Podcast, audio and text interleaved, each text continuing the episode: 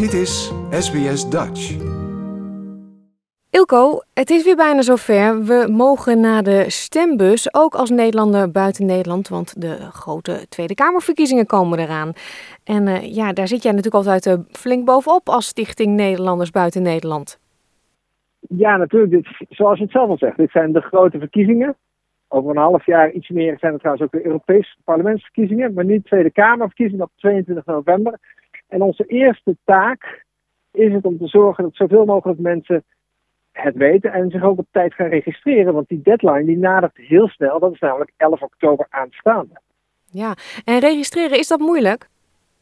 Het is niet moeilijk, maar je moet het wel doen. En het kan via uh, www.stemmenvanuitbuitenland.nl.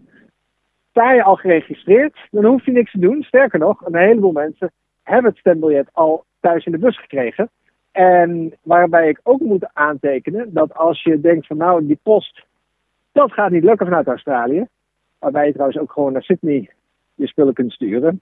Maar dan denk je van nou, goh, ik laat iemand die ik goed ken in Nederland, laat ik voor mij stemmen. Ik doe het zelf ook. Mijn broer gaat voor mij stemmen. Die, die wordt mijn gemachtigde. Maar om die volmachtconstructie aan te vragen, ook niet zo moeilijk is. Maar ook daarvoor is de deadline 11 oktober. Dus let daar wel op. Ja, nou zijn er mensen die denken, ja, ik woon hier al jaren en wat moet ik daar nou mee? Kan jij in een paar zinnen die mensen ervan overtuigen waarom ze toch zouden mee moeten doen aan de Tweede Kamerverkiezingen in Nederland? Ja, het is, na jaren van campagne voeren weet ik ook wel dat als mensen echt niet willen stemmen, ja, dat het lastig is te overtuigen. Maar wat ik ze wel kan meegeven, en daar mogen ze dan rustig over nadenken, is dat uh, ze dan eenzijdig een relatie opzeggen. Want de overheid die investeert nog steeds in wetgeving die wel degelijk over onze mensenlevens gaan in het buitenland. Dus je kunt wel heel stoer zeggen van nou ik heb er geen zin in of ik voel me zelfs een beetje schuldig, dat kan ook. Maar zo denkt de overheid er niet over. Die voelt zich niet schuldig dat wij in het buitenland wonen.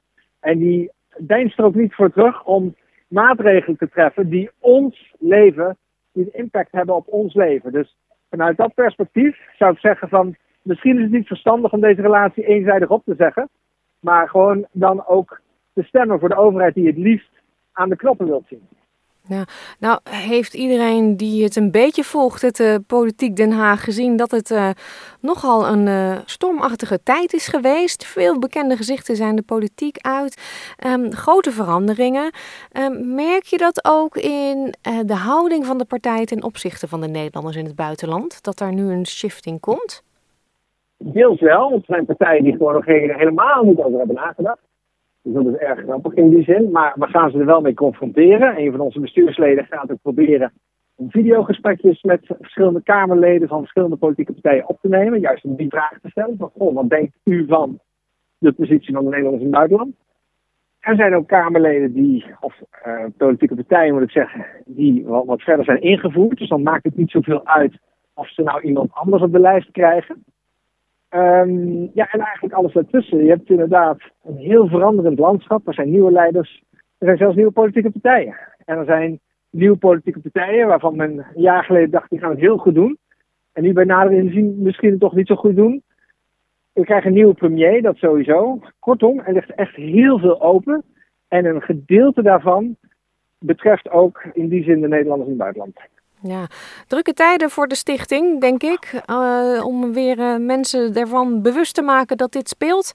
Ik uh, wens je heel veel succes en dankjewel voor nu. Dankjewel. Like, deel, geef je reactie. Volg SBS Dutch op Facebook.